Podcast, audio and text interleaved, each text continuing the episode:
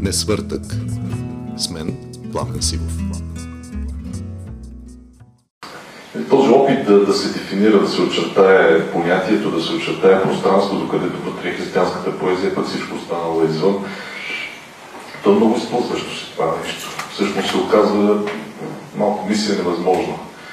Малко даже като, си, като се опитва човек нали, да дефинира какво е християнска поезия, сещам там за един гръцки философ, когато разсъждавах и когато го питали за времето и той казал, като чакай не беше Августин всъщност.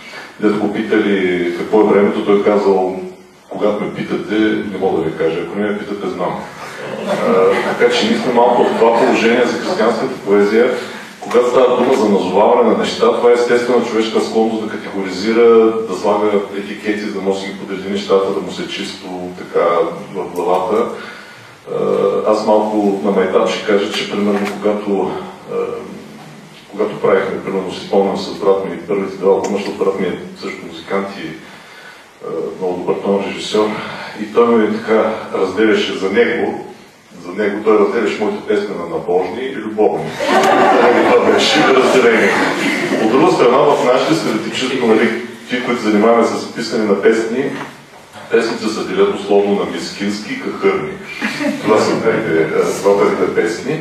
А, така че а, всяка, едно, всяка една категоризация заноси своите ограничения и своите очарования. Разбира се, когато слушах определението за лирика и, и поезия, се сетих, че пък в музиката лирика и лирисист е този, който пише текстове на песни. Нещата стават още по-сложни, объркани, нали, ако вкараше тази, и тази тема. А, ако трябва обаче сериозно нали, да, да кажа, аз за разлика от, от Светанка мога да кажа нещо лично. Да, тя каза, че се въздържа, няма да говори за себе си, как пише и това. И наистина в най-дълбоките си основания, в пределните си така начала, това е несподеляемо всъщност, защото, както Светанка каза, творчеството е някакъв вид имитация от Нали? Той е пак някакъв вид подобие, което сме получили с образа и подобието, творчеството изобщо е някакъв вид подобие на, на, на Божия акт на творение, колкото и да е малък, несъвършен и така нататък от страна на всеки човек. И т.е. в самата си основа е някаква тайна, която няма как да бъде споделена. Няма как някой да ви каже как пише, или, или защо пише, или какво кара да пише. Аз единствено мога да кажа някакви външни неща, които все пак могат да приближат така може би до някакво разбиране. А, и то във вид на някакви мои спомени от преди примерно 30 или няколко 30, повече от 30, всъщност 40 години. А, не, 30 да се да не прекалявам. Когато съм започнал да пиша по-сериозно. Не, че не съм писал в училище, не, че не съм писал в гимназията, нали, но това са тия типичните ученически неща. За първи път сериозно съм усетил поезията, когато излязах и бях задълго извън България. Това се го спомня много добре. Бях в една среда, в която още нямаше интернет, или беше в такъв вид интернет, че по-добре, да не говорим за това, в смисъл в началата на интернет, наистина. Нищо общо с това, което е в момента. В една среда, в която не съм имал възможност да говоря на български, защото нямало българи около мен, където в един момент започваш да сънуваш, да мислиш на друг език, и малкото време, когато си насаме, се вкопчваш в някакви остатъци от езика, родния. Имах една китара при мен и спомени от стихотворения, които бях чел преди. И си помням, че когато заспивах, си повтарях на ум неща, които бях запомнил, ама от класиката, която съм учил да уча в училище, до съвременни поети, които бях чел, които бяха направили впечатление, най-вече Борис Христов и няколко така от Калин Донков от тази категория, тогавашни. Те сега са актуални, разбира се, но така, тогава бяха особено на върха. И за първ път тогава някак си усетих вкуса на думите, вкуса на словото почти физически. И някак си беше предизвестено, че в някакъв момент може би аз ще почна да се опитвам да го правя това и да предам а, по този начин, и пак споменавам, че имах и китара около себе си и това сложи някакъв вид отпечатък на начина по който пише и до сега. Тоест, за мен а, поетичното се събужда като усещане за света, за тази тайна, за която говорих, а, се събужда във връзка с ритмика, във връзка с пулсация, във връзка, може да няма рима, нали? но, но има пулс, което е свързано може би с някакви такива първични, е, първични основания, свързани с, ако щете, с пулса на сърцето. За мен е такова нещо. Поезията е нещо, което топти. Винаги така съм го възприемал. И разбира се, оттам и връзката с, връзката с музиката. Ако трябва пак да тръгна да очертавам някаква християнска жилка в нещата, които са ме вълнували, никога не съм търсил преднамерено, сега да си кажа, е, понеже повярвах, понеже съм християнин, сега днес от 5 до 6 ще пише християнска поезия. Това няма как да стане. Понякога християнското писане е свързано с това просто да бъдеш честен, включително и за неща, които не са много политически коректни, ако щеш в така чисто християнски контекст. Да, да, да, пише за греха си. Нали? Защото греха е абсолютно фундаментална християнска категория. Без нея ние не можем да стигнем до това ти, нали? Ако, като коленичим, защо коленичим? Ние коленичим, защото той е свят, но ние го усещаме като свят, защото ние се усещаме грешни. Ето е една огромна тема за греха, за, може да си стигнал до покаяние, но усещането за грях, усещането за слабост, също може да бъде тема на християнска поезия. Може да не е само славословие. Даже при мен аз се сещам, че може би имам едно или две такива, които са наистина директно молитвени стихотворения. По отношение на, по отношение на всички възможни съчетания между християнска тематика, като образност, като персонажи библейски и така нататък, Сещам се за един епизод от български филм с Тодор Колев, където следователя го питаше някакви неща и той се всеки път казва, че Тодор Колев отговаряше не винаги. Не винаги. Това беше от опасен чар. Една сцена. Значи, дали, ако присъства Христос в едно произведение, това християнска поезия. Не, не винаги би казал. Ако присъства а, някакви молитвени такива формули, християнска ли е поезията? Може би християнска в някакъв много такъв базисен смисъл, но това не е прави добра християнска поезия в никакъв случай. Може да има лоша християнска поезия. Да, за съжаление. Както може да има и така, добра и лоша не християнска поезия.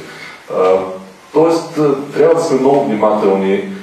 За мен е много важно също така едно произведение да води на някъде. Кали много правилно каза за, нали, за присъствието, да се усеща и така. А, но, примерно, без, когато пише за другия, това може да не е задължително Бог, може да е другия, може да е ближния. А, дали, примерно, строфея на Борис Христов, като, да знам, сватбата на мама, слезе от хълма и тръгна на някъде, пота на баща ми в тревите зелени вече 20 години, както очаквам, и от 20 години мама се жени. Цялото това напоено с болка стихотворение, много болка. Обаче светла болка. Някаква светла печал, за която говорят дали, и, и християнските богослови, осмислена и преодоляна. Не назовано как, не е ясно как. Той потъва в тревите и майка му накрая се ляга до кроткото рамо на непознатие до сърцето на моя баща. Ще кажеш, че е една съвсем семейна история, ама не. За мен е това е много християнско стихотворение, защото болката е преодоляна, в същото време е много дълбока парадокса на християнството. Усещането за това, че си напълно загубен и в същото време си намерен. Усещането за това, че нещо много дълбоко си, си е тръгнало от тебе и в същото време ти си при себе си. Това са много основно християнски състояния. И да излезем от поезията. Е, малката ти като продавачка. Възможно ли е в извън християнски контекст приказката? Значи някаква базисна емпатия, ако има. И ако тя е ако тя не е мел, мел, такава мелодраматична и сълзлива, а наистина осмислена, така дълбока и, и, честна, това за мен го прави християнско произведение. Просто пар екселанс. В този смисъл аз лично обичам стихотворения, които разказват истории. Обичам стихотворения, които изграждат плътни образи. Да бе всичко класическо, което прави на добра литература. Дори да не е поезия. Дали, и когато става въпрос за някой автор, който не се осъзнава като християнин, да, ама, знаете, в най-дълбоките основания човешката душа по природа е християнка, казваше Картолян. Тоест, дори човека да се съпротивлява на, на това, на християнството въобще, той може да напише християнско произведение, без да иска дори. Нещо повече може да използва не християнски език, може да използва, щете, вулгарен език. Напълно не християнски. И да изкаже нещо, просто защото, примерно, е бил така, е бил честен в греховността си, той е бил като он Митър, който е викал към Бога. А, не знам, а, наистина нещата са много трудни за така, ясни а, категоризации. Аз бих се отказал изцяло. А, и добре, че нали, когато правиш антология, това е много важно, защото нали, трябва да подбереш стихотворение, какъв критерий предлагаш. Обаче на нас, обикновените хора, не се налага да правим антологии много често, така че ние можем просто да, да четем с разбиране, да четем с, пак казвам, емпатия, такава базисна християнска емпатия. А, а пък дали се появява нали, на всяка втора страница, о Боже, и Господ и така нататък, това може би не е чак толкова важно.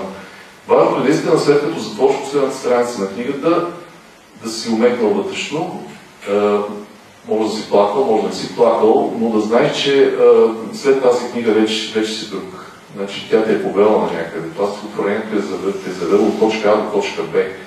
И в това има много повече християнски смисъл, отколкото, не знам, томове с а, така, а, нещо, което се нарича християнска поезия. А, това иска да кажа. Една, един паралел, една аналогия с а, прозата.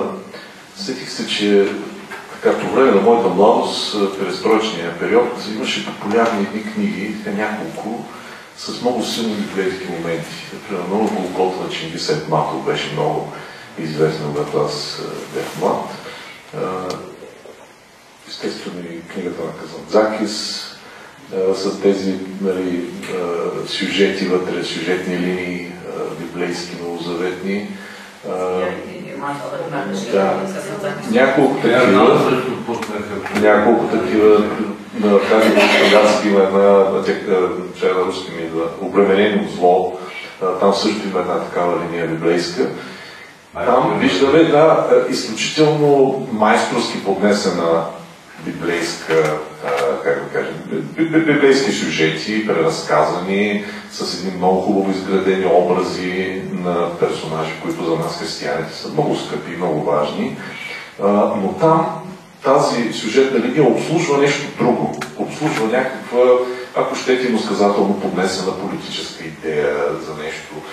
И виждате как всъщност една много добра литература, с много добре поднесени библейски сюжети и елементи, може да бъде всъщност да няма нищо общо с християнството. И просто да може да бъде употребена.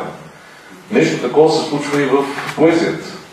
Има много автори, които като ги отворите, така, ще видите покаяние, ще видите, о, грях, нали, някакви такива предихания, най-различни.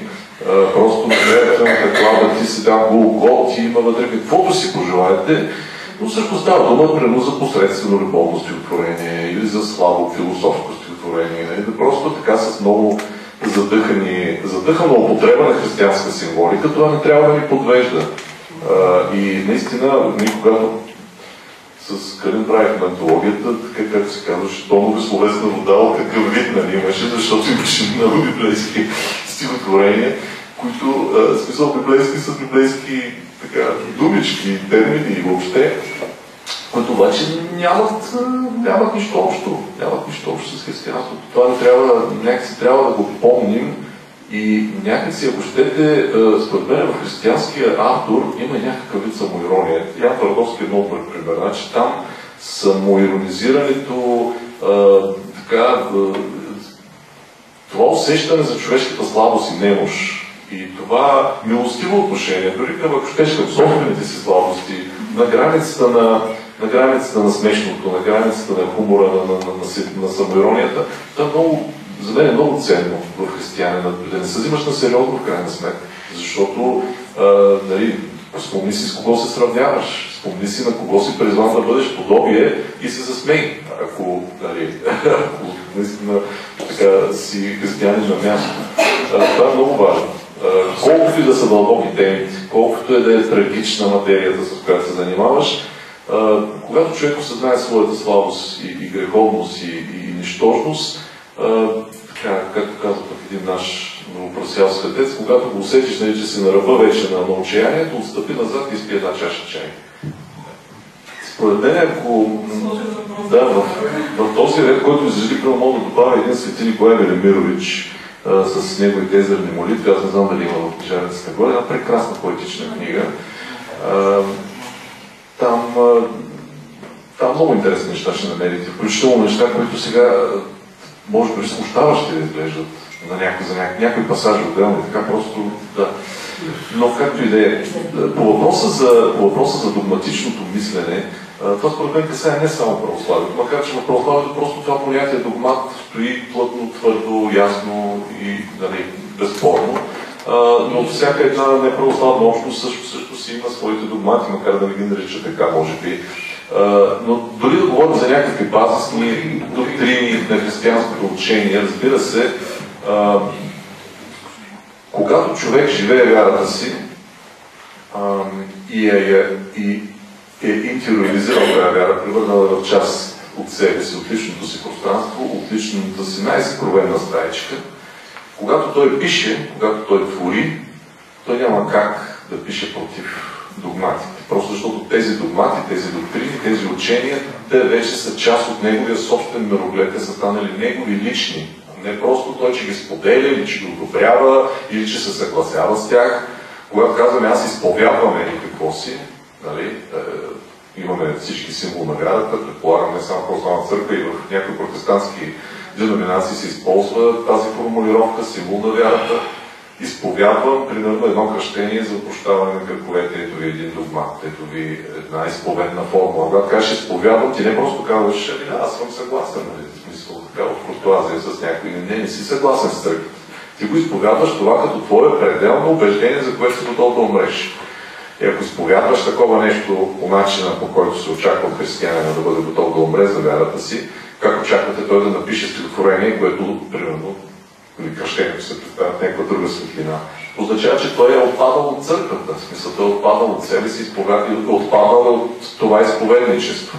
И църквата не идва само за да наложи някакво наказание, т.е. идеята на, на, на това отлучване от църквата, на, на такива автори, не е да бъдат те някакси смъмрени, наказани, така, а да се констатира един факт, който вече е свършен по силата на свободната воля на самия автор, за което църквата няма вина.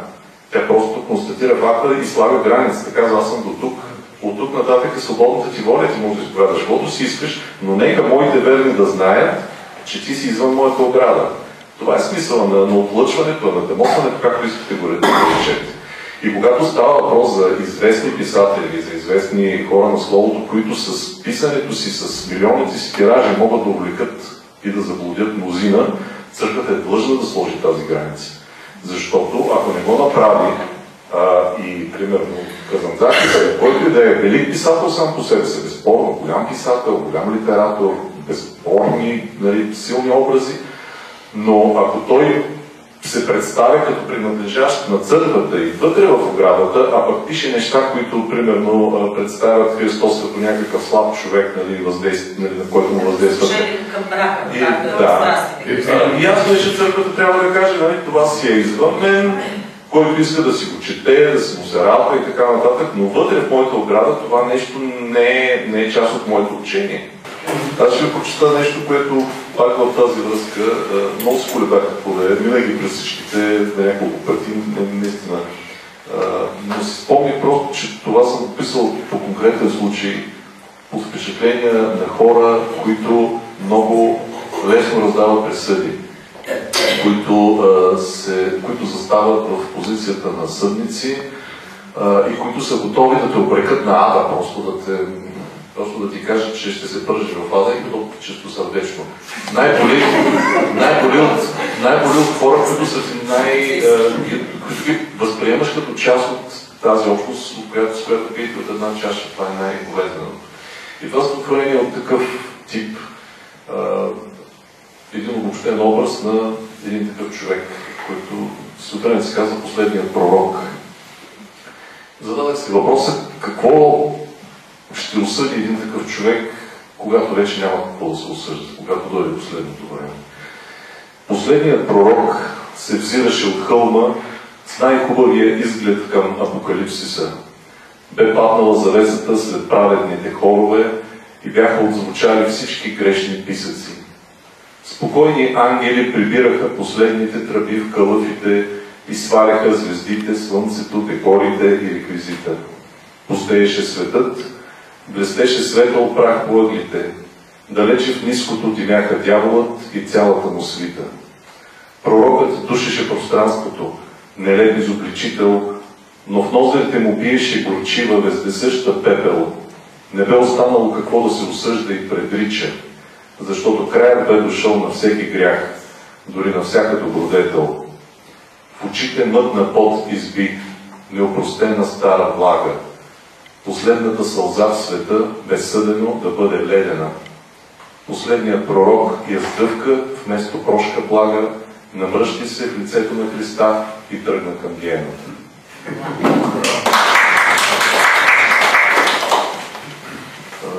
Колко път съм се опитвал да прилагам подобен критерий, да кажа, ето това ми се получи, това не ми се получи. Минат някакви години, после го прочитал отново и си променя мнението на 180 градуса. Тоест това, което тогава въобще не ми е харесвало, сега си казвам, ах, виж, ти тук съм бил много по-млад, много по-незрял, обаче много по-честен и в някакъв смисъл по-правилно съм го казал. И обратното, това, което много съм си харесвал, се оказва абсолютно посредствено от някаква друга перспектива. Така че абсолютно не може да има и не би трябвало да има такъв критерий. Мисля, Оскар Лав беше казал, че напоследък младите автори предпочитат да направят нещо добро, като напишат книга, вместо да седнат да напишат добра книга. Значи, когато си поставиш такава цел, нали, аз ще направя добра книга и ще напиша или ще направя нещо добро с нея, вариантът да се провалиш е доста голям. В смисъл, доста така, опасността е висока. Няма абсолютно никакви няма абсолютно никакви външни критерии, по които може да се случи една такава оценка. Всъщност, той вътрешни няма май. В крайна сметка това, което остава, винаги се пречупва през призмата на някакво време, което е отминало, може би.